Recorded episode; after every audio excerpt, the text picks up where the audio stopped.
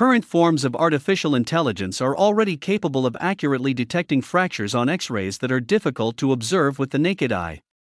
These are the findings of a study conducted by a professor of radiology at Boston University School of Medicine.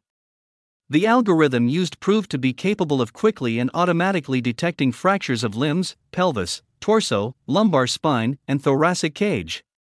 When combined with the expertise of specialists, it reduced the number of fractures missed by 29% while improving precision by 5%.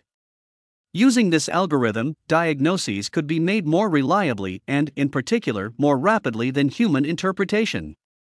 The first benefit of such a technology would be to reduce the waiting time in hospitals, especially in emergency departments.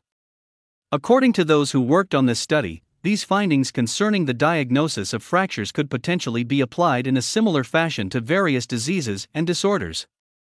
The idea is not to replace doctors, but to assist them in their work in an intelligent way. Detailed results of the study can be found on the website Radiology. ETX Studio. ETX Studio. ETX Studio.